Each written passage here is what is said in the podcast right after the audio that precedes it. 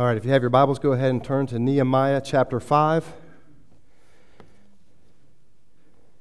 We're continuing our sermon series in Nehemiah. We have made it through the first four chapters. If you remember, God called Nehemiah to a work. You see that in chapter 1 and chapter 2.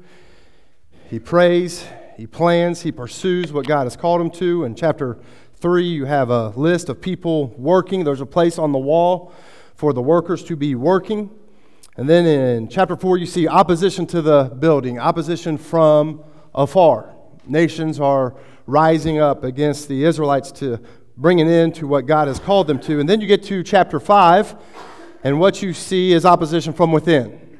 Opposition from within. And I asked a member last week, what do you think is a greater threat in the United States for the church? Opposition from outside or inside the church?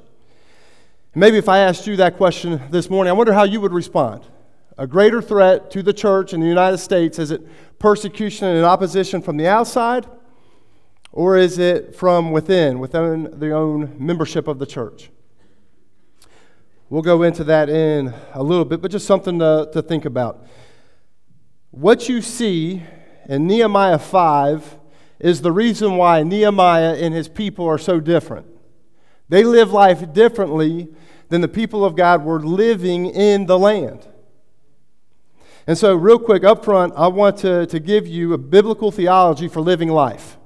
How to live every day to the glory of God. And so, the title of the, the message is What Life Looks Like When Jesus is Our Greatest Treasure and Our Eyes Stay on the Reward That Is to Come. A person who decides that Jesus is going to be my greatest treasure, and I'm going to stay focused on what is to come, not what is, will live radically different than someone who doesn't have that as their treasure. And you'll see this with Nehemiah. Nehemiah 5 9 says, Shouldn't you walk in the fear of our God?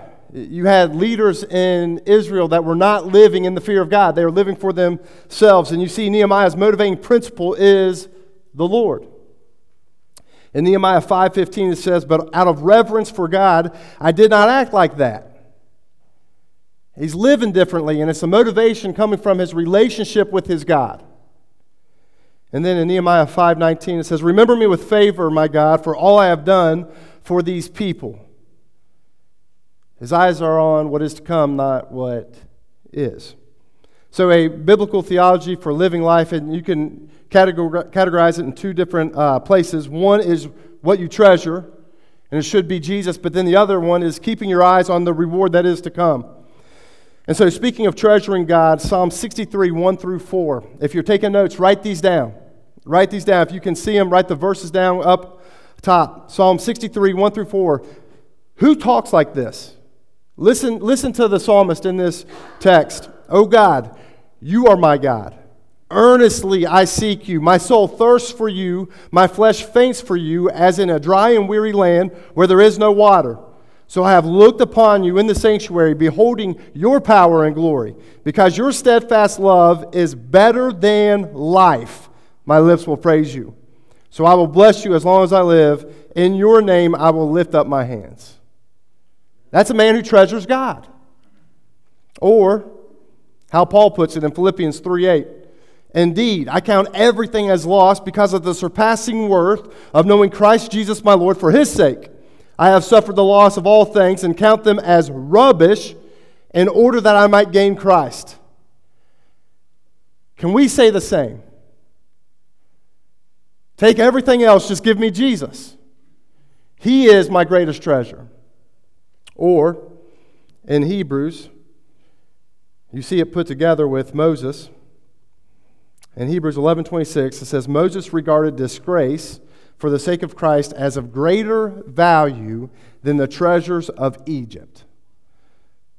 The wealthiest nation on the planet, Moses had anything that he wanted, considers it nothing compared to the treasure that is Jesus. And it says, why? Because he was looking ahead to his reward. And then, speaking of keeping your eyes on what is to come, 1 Corinthians 3 12 through 15. If you know Jesus, you're building. You're, you're doing what God's called you to do. If Jesus is your Lord, you're following him. But there's two ways to build. 1 Corinthians builds on this. If anyone builds on this foundation, speaking of Jesus Christ, using gold, silver, costly stones, and then you have wood, hay, or straw, their work will be shown for what it is, because the day will bring it to light. When Jesus returns, it'll be brought to light. We will stand and give an account to Jesus for how we live. We keep reading in 1 Corinthians. It will be revealed with fire, the fire that will test the quality of each person's work. If what has been built survives, the builder will receive a reward. If it is burned up, the builder will suffer loss, but yet will be saved, even though as only one escaping through the flames. I don't want to be one who just escapes through the flames. I want to keep my eyes on the reward that is to come. Galatians 6, 7 through 9. Do not be deceived. God cannot be mocked. A man reaps what he sows.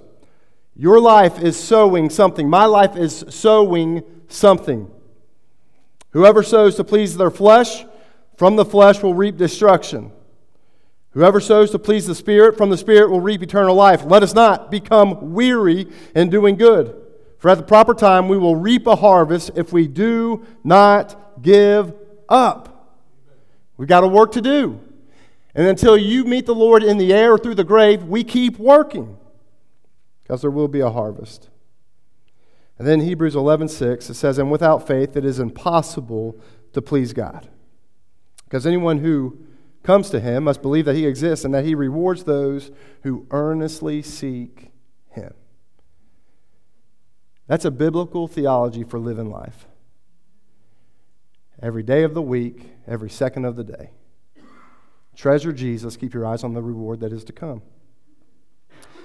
That's what Nehemiah does in chapter 5.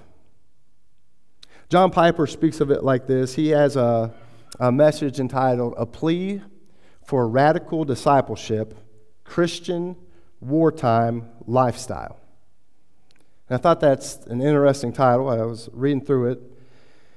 This is how he defines a wartime lifestyle. I have resources for one basic glorious purpose to magnify the worth of God in the world, not to show that I value things more than God. So think about the stuff that we have. Does it magnify Jesus with how you use the stuff? Or does it magnify ourselves? He brought up lifestyle decisions.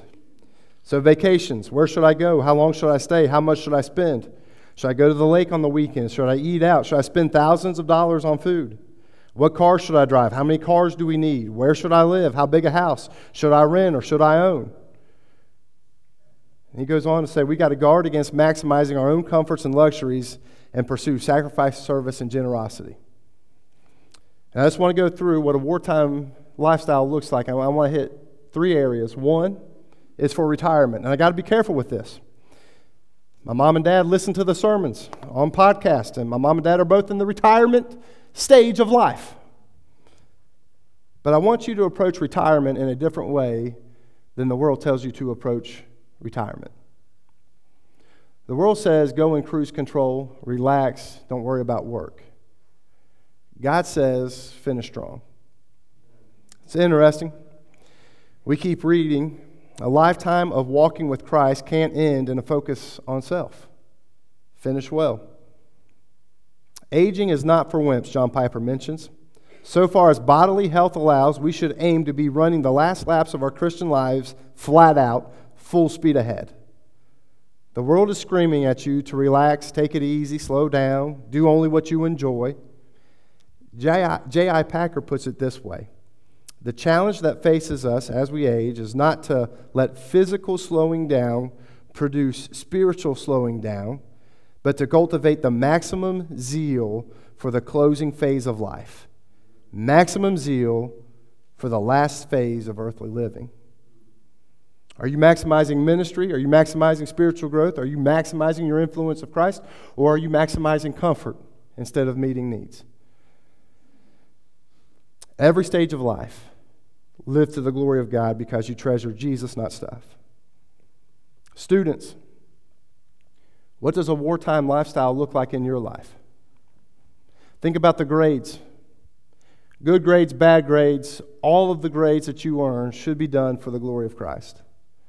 You've been blessed with a brain, use it to the glory of God. Don't waste time on silly stuff. You look at the videos that are coming out, and you've got TikTok and Snapchat and all the social media, and I'm not anti social media. I think you can redeem that. I think you can use social media to the glory of God, but I also know you can waste a lot of time on stuff that doesn't matter. Students, how are you going to live out Philippians 1:21? So, Michael, you got this verse memorized? For me to live is what? Christ. For me to live is Christ, and to die is so, our prayer for our students that we have on Wednesday night is that they actually live this out. So, we ask them for me to live is, and then they fill in the blank, and there's all sorts of things that you can fill in the blank. And all of us are filling in the blank. Our prayer, and my prayer, is that for myself and our church, we fill in for me to live as Christ, to make much of Jesus every day that I've got. So, it organizes what we do, how we approach sports, how we approach dating, how we approach the classroom, how we approach work it's interesting in the student assembly, we're getting ready to take the test. Big standardized testing, and the motivation was our superintendent coming in and offering $5 gift cards to students that could try hard on a test. Now, listen, money is a motivating factor. I mean, it'll even motivate adults to put in 40 hours a week at a job they may or may not like. Money motivates, but it's a poor substitution for the motivation we have in Christ. Students should work hard on the test because they've been given a gift of life from God. They should honor their teachers because they know that God created the teacher that's in their classroom. They should love the students in their classroom, not because they'll get in trouble if they don't, but because they love God. And love for God overflows into love of others. So, students, what does a wartime lifestyle look for you? And then you can go to parents, young married couples, and families. Are you living for the weekends? I'll tell you what, on Wednesday, I was living for a snow day. Our snow days got mixed up. We were off on Sunday and on on Wednesday. I needed those flipped. We didn't get an inch of snow Wednesday. And I'll tell you what, you walk into Holmes High School on Wednesday when you were supposed to get four to six inches, whew, it was a rough day. Living for a snow day, living for the weekend. Families, how do you approach your neighborhood? Open up the garage door, sprint in, hoping nobody sees you? Or do you see neighbors as a mission field? Is your workplace just for you to earn money? Or does God place you there because He has somebody that needs to hear the gospel from you? And then for sports, it's an amazing thing how sports dominates families' lives. We want one of our daughters to play volleyball, but the only time they offer it is 10, 11, and 12 on Sunday morning. The world will say, well, she'll fall behind and she can't catch up and she'll miss out on developing this skill. But when Jesus is your greatest treasure, none of that stuff matters. So you got to make a decision. Right? Pray, be led by the Spirit, but make sure your family is treasuring Jesus. And then I'll use these two polarizing examples. They're opposites. You got David Platt, had a church in Birmingham, mega church. And uh, he said for a year, they looked at everything in the budget and cut everything so they could send it to missions in India. And he said, even the children participated and they cut goldfish as snacks. No snacks for the kids, right? Now, he took some heat for this, right? You taking goldfish from kids is pretty serious. But then on the opposite spectrum, side of the spectrum, you have Creflo Dollar asking his church to raise, I think it was $65 million for a jet so he could do ministry. You see, we're somewhere in between. And this is what I encourage you use your life to treasure Jesus and keep your eyes on what is to come, nothing that this world has to offer. That's what you see in Nehemiah 5. Are we, as Redemption Church Ashland Avenue, are we focused on the glory of Christ or the comfort of self? Do we pursue God's call on us? To make disciples. You see, for Nehemiah, it was a wall to build. For us, it's a city to reach. There's a reason why we are here on Ashland Avenue, right by the largest multi housing community in Covington. And it's not for us to have a pretty building, it's for us to take the love of God to the people. And you do that through sharing the gospel. That's our mission. And you're not going to do that by being worried about self. You will do it when you treasure Jesus and you focus on the reward that is to come. So, with that said, let's jump into the sermon. Number one, this is the longest title I've ever had for a sermon. It won't be indica- in, indicative of uh, how long the sermon will be, so buckle up.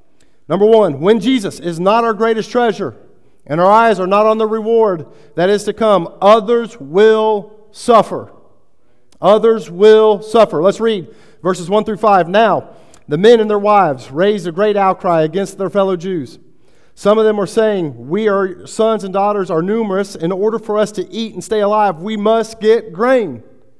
You see, they've been working on the wall. They didn't have time to manage their crops, and now their family's starving, and there's a famine in the land. Others were saying, We are mortgaging our fields, our vineyards, our homes to get grain during this famine. Still, others were saying, We have had to borrow money and pay the king's tax on our fields and vineyards. Although we are, not the, although we are the same flesh and blood as our fellow Jews, and though our children are as good as theirs, we have had to subject our sons and daughters to slavery. Some of our daughters have already been enslaved, and we are powerless because our fields and our vineyards belong to them. That's how the people of God were treating other people of God. Families starving, families that are desperate, while others were making money on their situation. Deuteronomy 23 19 says, Do not charge your fellow Israelite interest.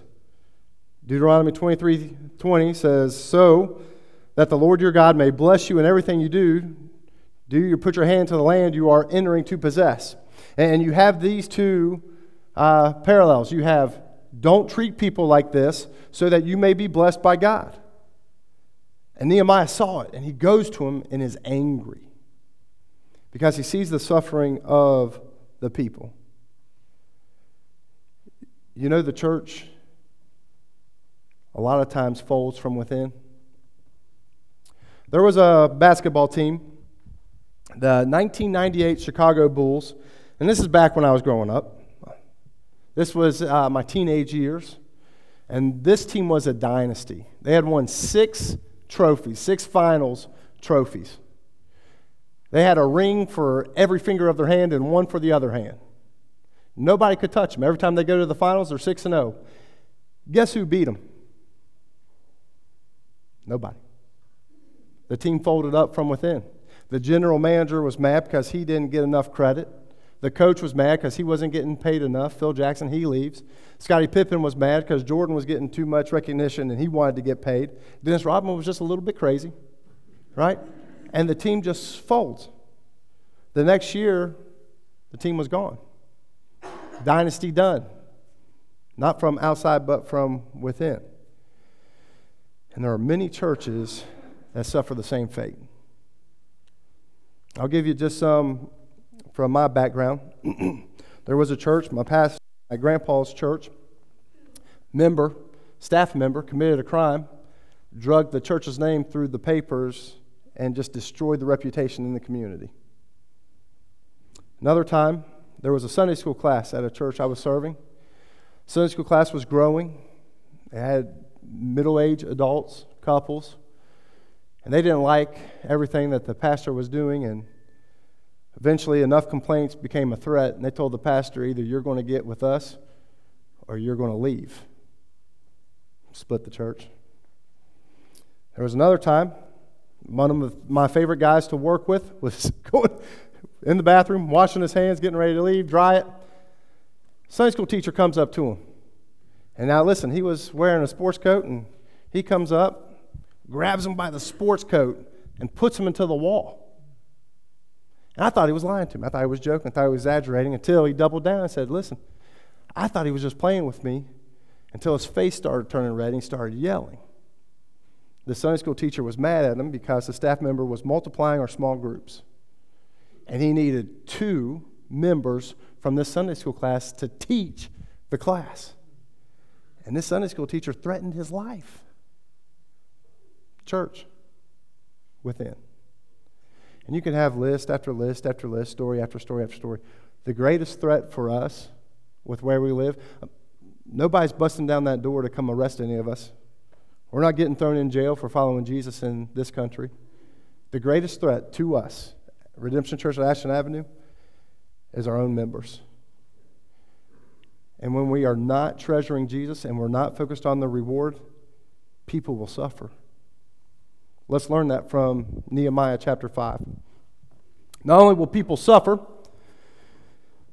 this is another important, now, this is an action step. When we don't treasure Jesus and we don't focus on the reward to confront, there's two things. We need to have the grace to be confronted, but also the courage to confront. The grace to be confronted. Does anyone get to tell you when you're wrong? Do you have the courage to bring it up when you see it in others? Because we all have blind spots. Let's, let's read what happens. Verses 6 through 10. When I heard their outcry and these charges, I was very angry. This is Nehemiah speaking. I pondered them in my mind and then accused the nobles and officials. I told them, You are charging your own people interest? So I called together a large meeting to deal with them and said, As far as possible, we have bought back our fellow Jews and those who were sold to the Gentiles, and now you are selling your own people only for them to be sold back to us. They kept quiet because they could find nothing to say. So I continued. What you are doing is not right. Shouldn't you walk in the fear of our God to avoid the reproach of the Gentile enemies? I and my brothers and my men also have been leading the people in money and grain, but let us stop charging interest. Nehemiah calls them out. He says, Don't do it. Can anybody call you out when you are not treasuring Jesus? When something has a hold of your heart and it's not Christ? Do you live in close enough proximity for somebody to see that? Who knows if you're treasuring Jesus? I would say a spouse would. Julianne and the girls can tell if I'm treasuring Jesus or not. And they have the freedom to call me out. Because if I'm not treasuring Jesus, not only is it not good for them, it's not good for me. In the presence of God is the fullness of joy, and that's what we want. We want to pursue Jesus. And so I've got some family members and some friends that can call me out. And then do you have the grace to be confronted? How do you respond if somebody confronts you? Do you snap back? Well, you're not this. Well, you don't do this. You see, I love that Nehemiah had the courage to confront, but then I also respect that the nobles had the grace to respond. So Ava got her license, passed the test. When we were driving, guess what? I sat in the shotgun. Do you think I was quiet? No, no. Ava, you got to slow down. We don't need more speed. Ava, you got to turn up here. Hey, we got to speed up. You actually got to accelerate when you pull out in front of somebody. Right? I was constantly talking. And guess what? She responded well. Now, two weeks ago, I was driving home. I had my call in my truck, and I get to a stop sign, and I thought the street in front of me also had a stop sign. I thought it was a four way stop. It wasn't, it was only a two way stop. So I start to pull out. Mike goes, Stop! Now I could have said, You know what, Mike? I've been driving this truck longer than you've been alive. I don't care what you say. You don't, you don't know how to drive this truck. Right? No, I gave the grace to respond. Slammed on the brakes. Mike saved both of our lives, or at least a nice little accident. What about you? Who sees if you're treasuring Jesus? If your eyes are on the reward. Anybody can show up to a service for an hour. But see you in your daily life. Are you treasuring Jesus? Is He your greatest concern day in and day out? And if not, do you have the grace to let someone bring it up to you? And then do you have the courage to bring it up to someone else? That's what you see in Nehemiah 5, 6 through 10. So not only do you have the grace to confront and the courage to confront, but you also need to repent. When Jesus is not our greatest treasure and our eyes are not on the reward that is to come, we need to repent. It means turn from it.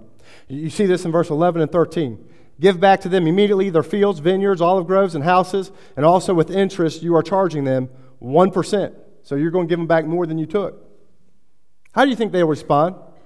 Verse 12, we will give it back, they said, and we will not demand anything more from them we will do as you say. Then I summoned the priests and made the nobles and officials take an oath to do what they had promised. So Nehemiah's like, uh, we're going to make sure you do. Verse 13, I also shook out the folds of my robe and said, In this way may God shake out of their house and possessions anyone who does not keep this promise. So may such a person be shaken out and emptied. At this, the whole assembly said, Amen, and praised the Lord. And the people did as they promised. You want to know why we should be quick to repent? Why we should give people freedom to confront us in our sin? Proverbs talks about this again and again and again. Proverbs 15:5 A fool despises his father's instruction, but whoever heeds reproof is prudent. Proverbs 15:31 The ear that listens to life-giving reproof will dwell among the wise. Proverbs 27:6 Wounds from a friend can be trusted, but an enemy multiplies kisses. Or Proverbs 28:3 Whoever rebukes a man will afterward find more favor than he who flatters with his tongue. That's how you respond when someone calls you out. When your life isn't lining up with the Word of God, when you're not treasuring Jesus, repent, turn from it, and get back to following Jesus. And so those are the three negative commands, but then there's also three positive commands. When Jesus is our greatest treasure and our eyes are on the reward that is to come, we will make, we will be able to sacrifice for others. When Jesus is our treasure and our eyes are on the reward, we can sacrifice for one another. You see this, 14 and 15. Moreover, from the 20th year, King Artaxerxes, when I was appointed to be their governor in the land of Judah, until the 32nd year, 12 years, neither I nor my brothers ate the food allotted to the governor. They could have, but they didn't. Why? But the earlier governors, those preceding me, placed a heavy burden on the people and took 40 shekels of silver in addition to the food and wine. Their assistants also lorded over the people. But out of reverence for God, I did not act like that. He didn't treasure money, and he didn't treasure food. He treasured God. Therefore, he was able to sacrifice for the people. The same will be true of the church today. They had been there 12 years. And before that, the exiles went in 537 BC. They had built an altar. The temple had been built 21 years later, earlier. And now Ezra had been there 13 years, but the wall was still in rubble. Why? Because the people weren't sacrificing, they were serving themselves. They were focused on their food and their money and their wine. And the wall was in ruins. What do you treasure? What do you treasure this morning? What is most valuable to you? If Jesus is your treasure, your money will make much of Jesus. If Jesus is your treasure, your time will make much of Jesus. If Jesus is your treasure, you'll use your home to the glory of God and not just your comfort. You see, when Jesus is your treasure, you're able to give away. You're able to sacrifice. So, Balaam, we've already picked on you once. Come on up here. We're going to pick on you again. So, Balin, I have this quarter. It's only 25 cents, but it's yours. But you got to get it out of this. Now, come on. We don't have all time. This is taking a long time, and I got the rest of the sermon to preach. All right? I appreciate your effort. Are you done? All right. Balin, this quarter is yours. There Sit down. Some of us and all of us on occasion have a tendency to hold so tightly to things that don't last. We're not giving a dime to anybody. I'm not giving my time to anybody. I'm not using anything for anybody else. It's my world, and you're just living in it. And we're holding so tightly to stuff that won't last. That's what they were doing in Nehemiah's day. The world's still filled with people like that. Unfortunately, so is the church. My prayer for myself and my family and my church here is that this is how we live life. How are you able to open up your hand? You hold on to Jesus. When you're holding on to Jesus, everything else can come and go. I want Jesus. And so when we asked our guys for me to live as Christ, many of them couldn't say that's what their life was about. How about you this morning? Is Jesus what you treasure the most? If not, there won't be much sacrificing for people. But not only will there not be much sacrificing for people, there won't be much serving, and there won't be much working. You keep reading. What you see in verse 16, this is one of my favorite verses. So instead of demanding silver from the people and demanding the buffets from the people, guess what Nehemiah did? Guess what Nehemiah and his boys did? Instead, I devoted myself to the work of this wall. All my men were assembled there for the work. We're not here to eat buffets. We're not here to get drunk on wine. We're not here to big build houses with lots of money. Why are we here? We're here to do the work. We're here to work. So he goes on, we did not acquire any land. I love this verse right here. Isn't it amazing that the wall was in shambles year after year? What changed? You finally had a people that treasured God so they could get to work. You know, sometimes I, I look at this wall and I wonder if Nehemiah was overwhelmed. It's gate after gate after gate. And it goes on and on and on. Football fields worth of walls. And I wonder if he was overwhelmed by the work. But you don't see that, do you? You'll see next week he gets this work completed because God's with him.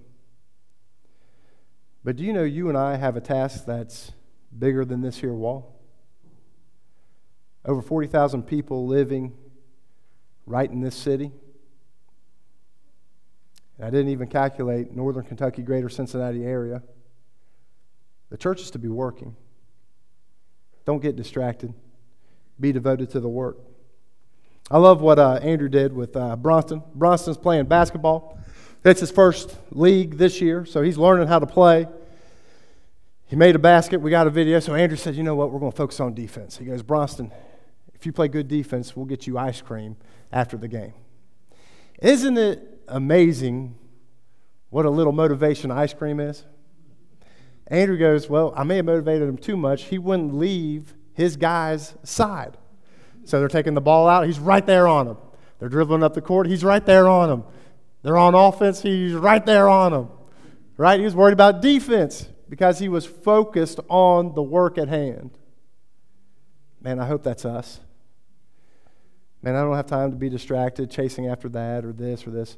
God has called us to a work, and I want to be found building the wall. Isn't that very clarifying for how we should live life? Let's say, hopefully this never happens, our house is caught on fire. Things are going up in flames. There are only five reasons I will run back into the house Julianne, Ava, Balin, Camden, and Dia. Those are the only five reasons I would go back into the house. I don't care where the computer is, where the TV is. I don't care even if I had a pair of Jordan 11s, which are my all time favorite shoes. Never, ever will ever get these with four daughters. Favorite shoes. I don't care if they're in the bedroom, they'll go up with the flames. You want to know why? There's only five people that's valuable enough for me to run back into it to rescue. That's what happens when you treasure Jesus. You are clarifying your life. If you can't make much of Jesus doing something, don't do it. If it's just about your comfort and your desires, don't do it. For however many years God's blessed you with, whether it's 10, 20, 30, 100, Use each one of them for the work God's called you to. And I promise you this if you're breathing, God's called you to a work. So treasure Jesus and get to work. And then finally, not only are you able to sacrifice for others, not only are you able to be devoted to the work, but you're also able to serve one another. This is how Nehemiah ends. You see this with verses 17 through 19. When Jesus is our greatest treasure and our eyes are on the reward that is to come, we will serve others. Furthermore, 150 Jews and officials ate at my table. I don't know what type of kitchen table Nehemiah had. That's a big table. As well as those who came to us from the surrounding nations. Each day, one ox, six sheep, some poultry prepared for me, and every 10 days, out of abundant supply of wine, all kinds. In spite of all this, I never demanded the food allotted to the governor because the demands were heavy on these people. Remember me with favor, my God, for all I have done for this people.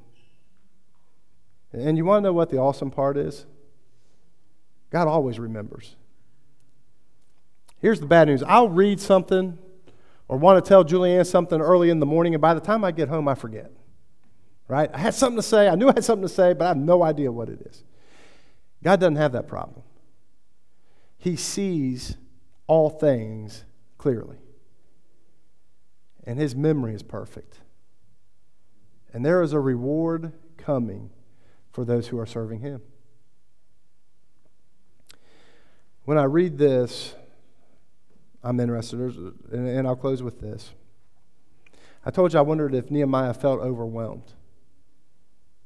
He's sitting there, he, he goes at night to look at this wall, and it's in rubble, it's been burned. And yet he knows that God called him to something. You ever feel that way? You've been following God now for maybe a month, or maybe it's been 70 years, and you feel overwhelmed. Don't give up. Don't give up. It's an amazing thing what God does through his people. I also look at this and I think, man, we really do need each other. I mean, think about this. If this was, if this was our group and we were dependent on a wall protecting us, I don't think we would treat people as expendable, do you?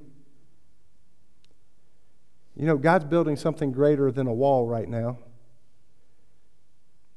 He's building a temple made up of living stones. And we desperately need each other to build upon Christ.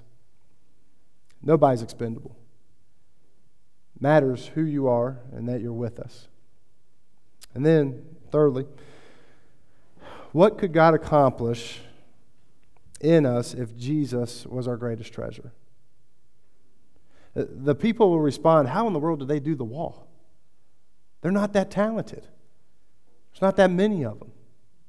How in the world could they do something like this wall and rebuild it in this many days?